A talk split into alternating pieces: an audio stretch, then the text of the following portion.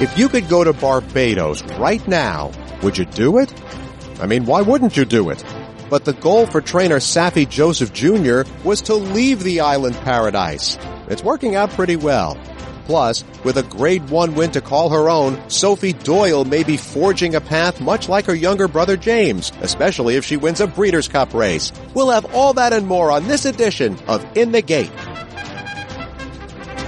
They're in the gate. They're about to move in. They roll out. And they're off. As they move to the top of the stretch, it's a head-bumping finish.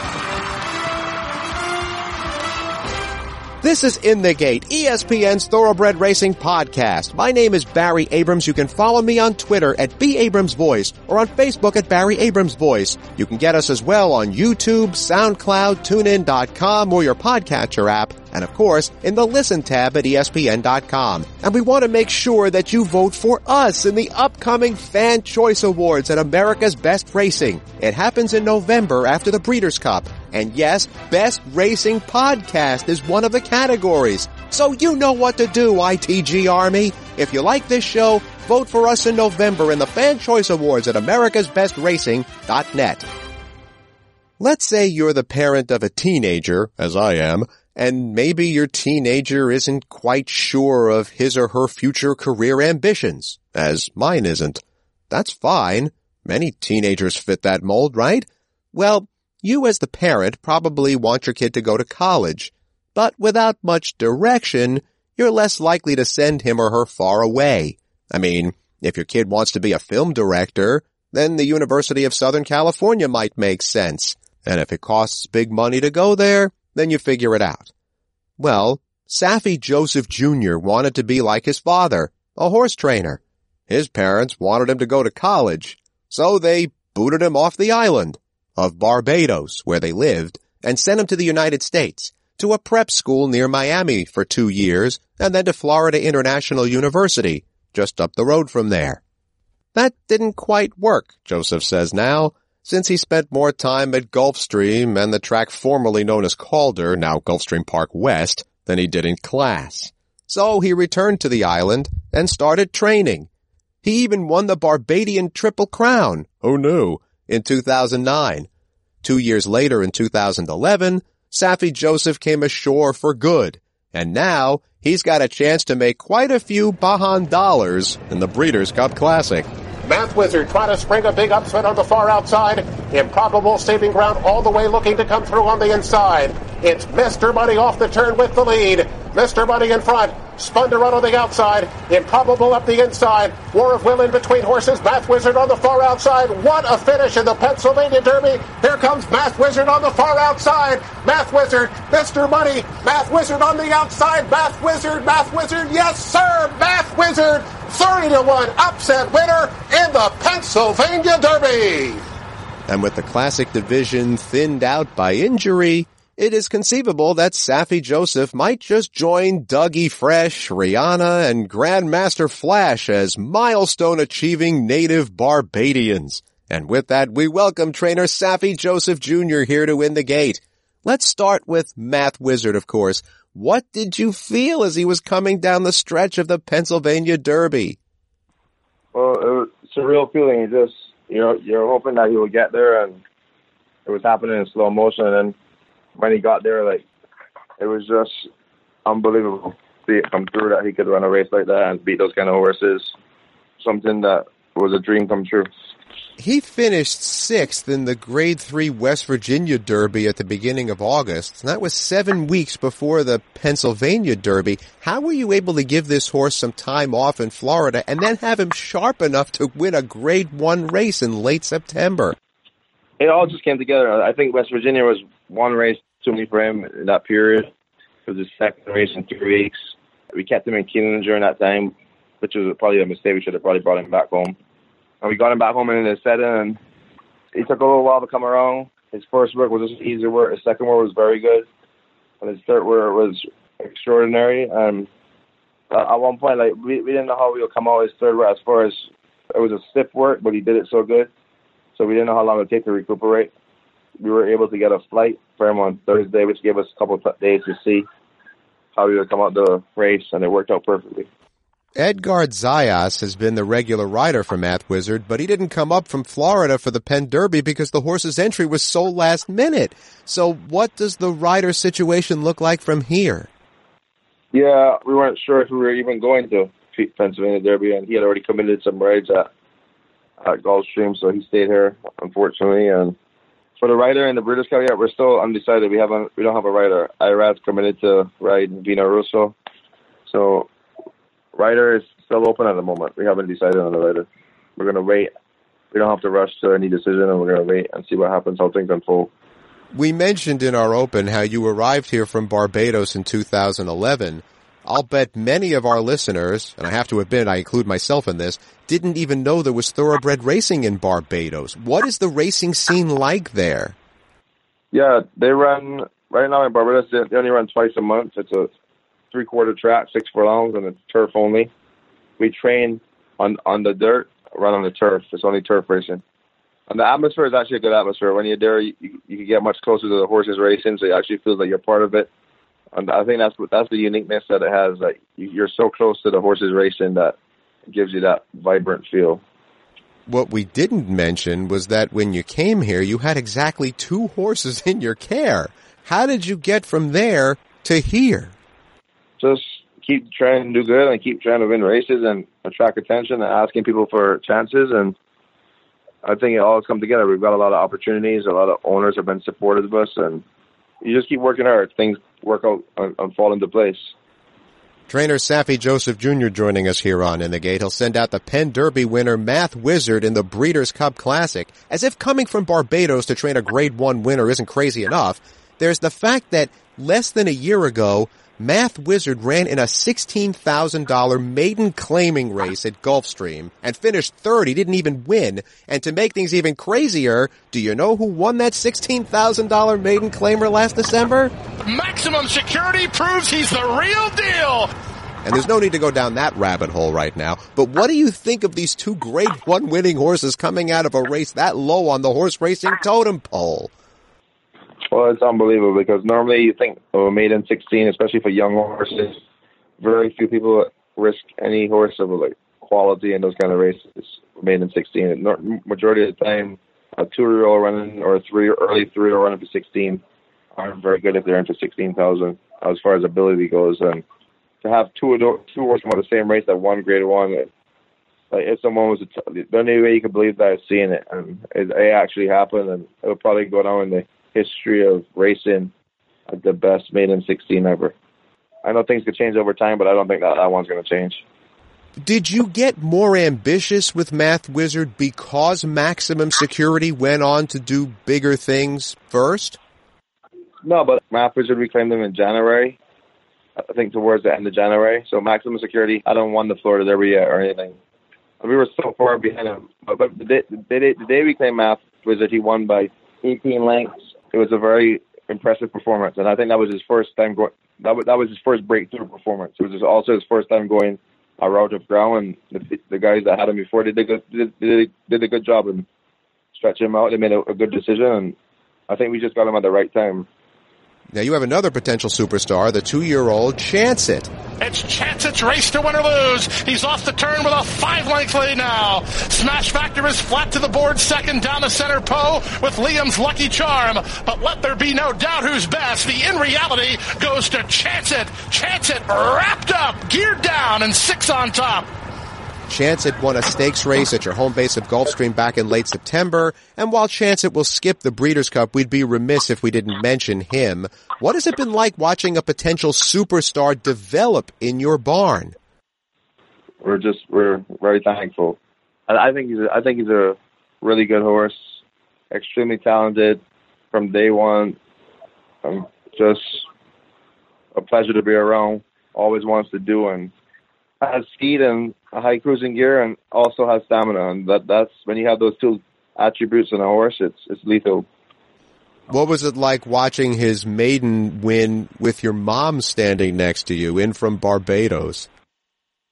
It, it, it was a special moment because first time out he got beat, and it was very disappointing because normally we don't have our horses fully cranked first time out. We kind of let them get a race into them to develop.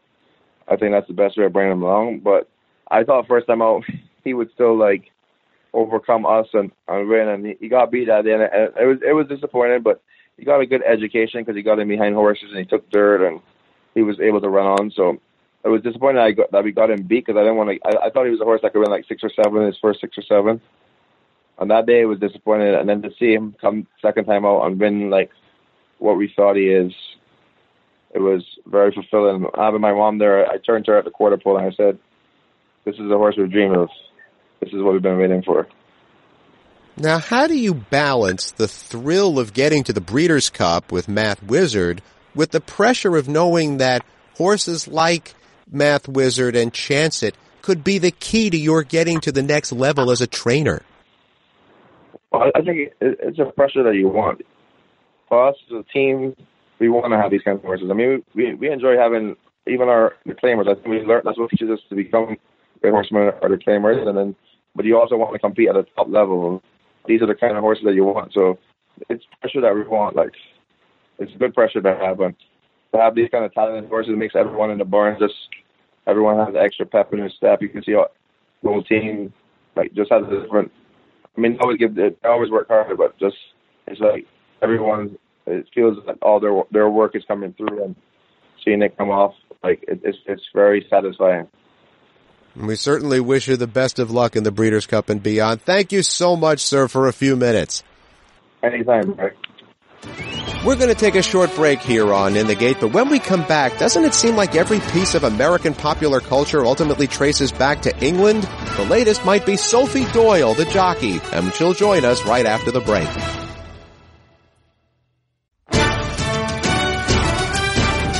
Welcome back to the In the Gate podcast. As I was saying before the break, doesn't it seem that every piece of American popular culture ultimately traces back to England?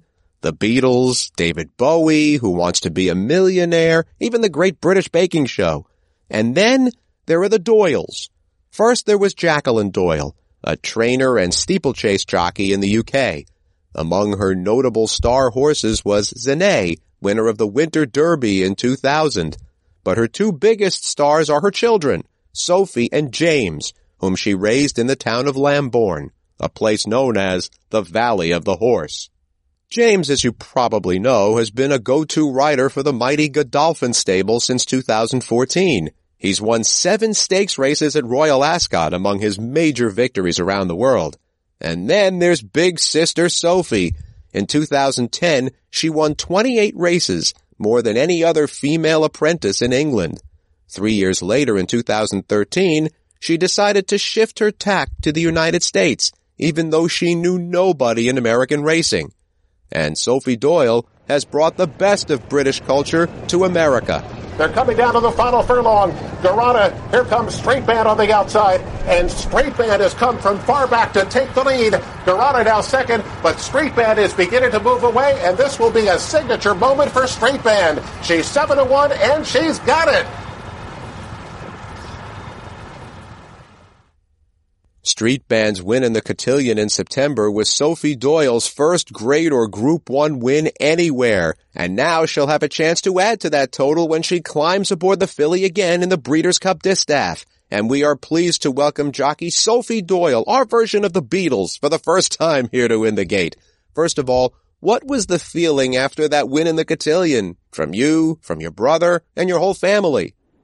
It was just absolutely incredible. You know, what an amazing day for everybody that was involved. Uh, everyone from Larry Jones and Ray Merrick Francis and then Medallion Racing, and then of course all the racing fans of my racehorse. It was just absolutely tremendous. Yeah, I mean, we've talked about these syndicates of people who are just getting involved in racing. I mean, what was it like to face them once you had come back to the winner's circle? Oh, it was absolutely fantastic. You know, incredible that so nice that racing fans are able to be a part of such a big horse in these nice graded stake races. And it gives them a sense and feeling of what it's like to really own a racehorse and at the height of its game it's you know it's really interesting for them and for them to come out be able to you know meet them meet street band and meet Larry Jones and for him to explain the way things are done on the backside looking after the horses and also then they get to meet people like myself who then get to explain to them and give them the story and the feel of how it is to, you know, not only to prepare for a race, but to ride the race and then give them the feedback afterwards. That it's thing, it's information that they've never heard before, and it's a really good insight for them. Well, how about giving us some information? You've called Street Band a once in a lifetime horse. What is your relationship like with her? Yeah, she's just ever since I started riding her back at the fairgrounds in last year's fall, she's just come from strength to strength, and it's taken a while for us two to get to know each other. And I feel like every race that we come to, we're progressing more and more. And it just really helps the fact that Larry Jones likes his jockeys come and work his horses, and that he's a very loyal man. That if you're there working them, and you know you, you put the time in, and especially with a horse like Street Band, it really helps to build our connection together. I think it's what makes a winning formula, but definitely. Well, now that you have this connection with her, what kind of quirks does she have, and how do you handle them? Well, like I always tell everyone, we're like two fiery redheads together that we both we both want to win, but we also have to keep ourselves pretty content until we get there. And with Street Band, she just gets pretty nervous and jumps around quite a bit, and um, she likes to bring those front feet off the ground if she can. I just try and whistle to her, talk to her, keep her calm, and I just have a way that I now learned have my own way of warming her up, and I just try to keep her relaxed, keep her away from all the other horses if I can, and try not to, you know, it's hard when you've got somebody who's ponying you and they have a hold of her and you're riding her too. So I have to be the one telling the pony guy, the girl, who, what we're doing, okay, that's not working, let's change and do this. She's not a normal one of the normal ones that are pretty quiet. You can have you regular warm up walk around, she gets pretty apprehensive about everything. And then especially as she starts to walk up to the gate, sometimes she can get a little wound up. The last two times she's been pretty good walk coming up to the gate and she's been able to stand there and take a breath and she's been very well behaved. So I think she you know, she's coming around eventually, but she's a lot more easier to ride now than she was at the beginning, that's for sure.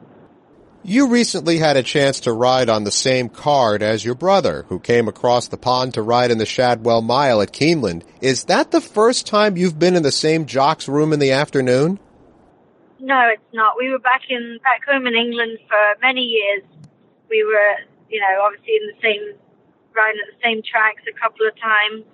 And I know England's a little bit different. We race all over the country but we were fortunate enough that we would we would go racing together if we we're racing on the same card, and that was nice that we can talk on the way to the races about our races, and then we'd talk on the way home, and then um, we actually spent after our mum moved our mum moved out of our family home, and my brother and I stayed there for three years together, so we were quite you know quite used to being with each other, and we were pretty close when I was back home in England. So it was really nice to have him be able to be there the other day and it was enjoyable. Well, it's certainly plausible that he would be at Santa Anita to ride in the Breeders' Cup. Does that mean the whole family's coming over? The whole family, yeah, pretty much. My mom will be there and James will be there, and then it'd be fantastic that myself will be there also. Um, but that's about it for my little family. we don't have a big family, so it's pretty special that all three of us will be there together again. How will you be able to focus on your job if that happens? Ah, That's pretty easy. I mean, James will be in the guys' jocks room and he'll be busy preparing in his way, and I'll be preparing in my way also. We're, we're very professional in what we do, and especially on our race days, that we'll probably maybe get together in the morning for some light breakfast, and then once we head over to the jocks room, it'll be we'll be doing our own things really. And mum will have to be out there with my group of friends that are coming, and she'll be outside enjoying the day and just waiting to watch her two children race at the Breeders' Cup. Sophie Doyle is our guest here on In the Gate. She'll pilot Street Band in the Breeders' Cup Distaff, and we'll get to your mom in a second. But what made you want to leave a place where your family's connections might have advanced your career faster in order to come here to ride? Um, for me, I'd spent many years back home in England riding. I obviously I was riding for my mum when my mum was racing, And once she retired from being a tr- racehorse trainer, she became a jocks agent. And she had my brother and I on her books, as well as a few other jockeys. And she did fantastic. She did a really good job. Um, but for me, things just weren't moving in the way that I wanted them to. And I'd already been to Dubai for two winters working. And then I came back out and I went to America. And I actually got my first ever taste of America at Palm Meadows, where I worked for Ian Wilkes and Carl Nafzger for six weeks. So I did that at Palm Meadows for six weeks, and then I came back, had my two trips to Dubai, and I decided that I would really like to go back out to America again. So I took another working holiday back out to America at Santa Anita. And when I came back and I was riding the next year, I just felt like that was where I needed to be. So I made another trip back out there after my season didn't quite go as well as I'd like it to, and decided that I need. I think I just need to make a fresh start. And I really enjoyed the racing in America. I realized there was a lot more opportunity. There's plenty of money involved, and they've got plenty of racetracks here that you can move around the country. You can be where you need to be. And it's also nice that some of the racetracks you can actually stay in one place for like at least five to six months of the year and just travel short distance to the racetracks. Back home in England, you're just on the road day in, day out. You never really have any time to yourself at all. So I really enjoy racing here in America, and I've been in Kentucky for three years. I spent, I'm going into my fourth season at the fairgrounds in New Orleans, and then I've also was up in Chicago for two summers. I know it sounds like I've been a bit of a travel bunny, but I've also, you know, been able to stay in those spots for at least five to six months of the year. So it's been really nice. Now, we mentioned your mom, and I, I don't like that this is still an issue nowadays, but when your mom broke into training, let's face it, society was even less progressive regarding gender equality than it is now. How was your mom able to forge a career as a trainer? I think pretty much the same as me. We're pretty feisty. And my mom, she's um, she's feisty. She's strong. She's competitive. She's a very strong, very strong-minded, and she's a fighter. And I think that's all all of those qualities that she has. She's instilled in me. I think that's why I'm able to be so far away from home and make a go of things over here as a career for myself because of those qualities that I, you've got to be strong minded you can't be you can't be seen as being weak. You've got to keep fighting all the time. And even though I've ridden a grade one win I'm still walking around Keeneland still having to try and get mounts. You know nothing's like hey we've got a bunch of horses for you to ride. Hey you want a grade one. Here's 10 horses. I still have to go out there and find those horses and find the people to ride for um, and that's what my mum taught me. You just don't give up. You just keep fighting and working for it. And eventually one day it will pay off for you. So I think when she was training, she, she it was pretty hard for her, but my mum was a tough woman and she was able to handle herself. And I think when it comes down to it, from the whole family, I think my granddad really taught her a lot. He was a pretty strong man that he had his opinions and he made my mum work hard um, I think my mum wanted to become a journalist, and he told her that if you're not outside doing work, that's not a job. He was a very he was a hands-on labor man that you had to be outside working the cattle, building like he was in construction some of the time.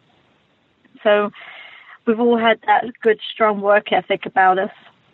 I hope he also told your mom that if she if she wanted to make any real money, that journalism was not the right field to go into. But anyway, uh, how often do your mom and you still yeah. talk?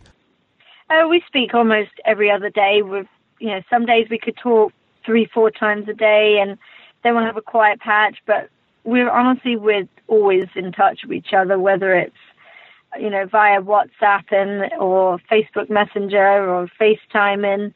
We're all pretty much always in touch and she follows all my races.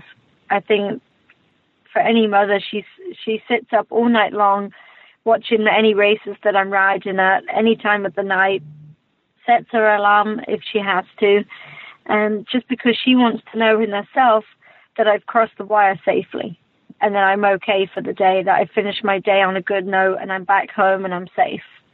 And I know because she'll always message me after my last race to tell me what she thought or everything okay. Okay, that's grand. I'll go to sleep now then. So she has um she has to be on up quite a bit and I think she'll be well used to the time changes when she makes her way back over here again. Yeah, those Downs After Dark programs at Churchill must really be her favorites, don't you think? Oh, absolutely, definitely. So, what roles did uh, trainer Kellyn Gorder and his assistant John Ortiz play in your career here? Oh, they both of them played a huge part in my career. You know, when I was leaving California and I decided that I wanted to um, leave California, that it just wasn't quite working for me, and I think my style had a lot to do with it. And it was a new type of racing. It was fresh, and I think I needed to learn a bit more about the American racing if I was going to really make a go of it over here. So when I I actually met John Ortiz when I first landed in America at Del Mar for ten days. We met for two days, and he kept saying, "You really need to come to Kentucky." He said, "Kentucky's the place where you can ride at plenty of tracks. You'll get lots of experience. There's plenty of horses here." And it took me six months of convincing that, you know what, he's probably right. That's where I need to go. So I called Kellyn Gorder and I asked him if he had a job available for me because at the time I needed to work for somebody. I couldn't just go off and trying to be a jockey because he's got bills to pay and a car to run. So he agreed that yes, he had a spot at Oaklawn for two months. So I went up there and John Ortiz pretty much grilled me every day when we were bruising horses about how to get the American style a bit more to fit into me. And he would honestly, we'd be breathing along together and he'd be shouting at me like, get down lower, push your knees out a bit more, get your hands higher, put the bit up in the mouth.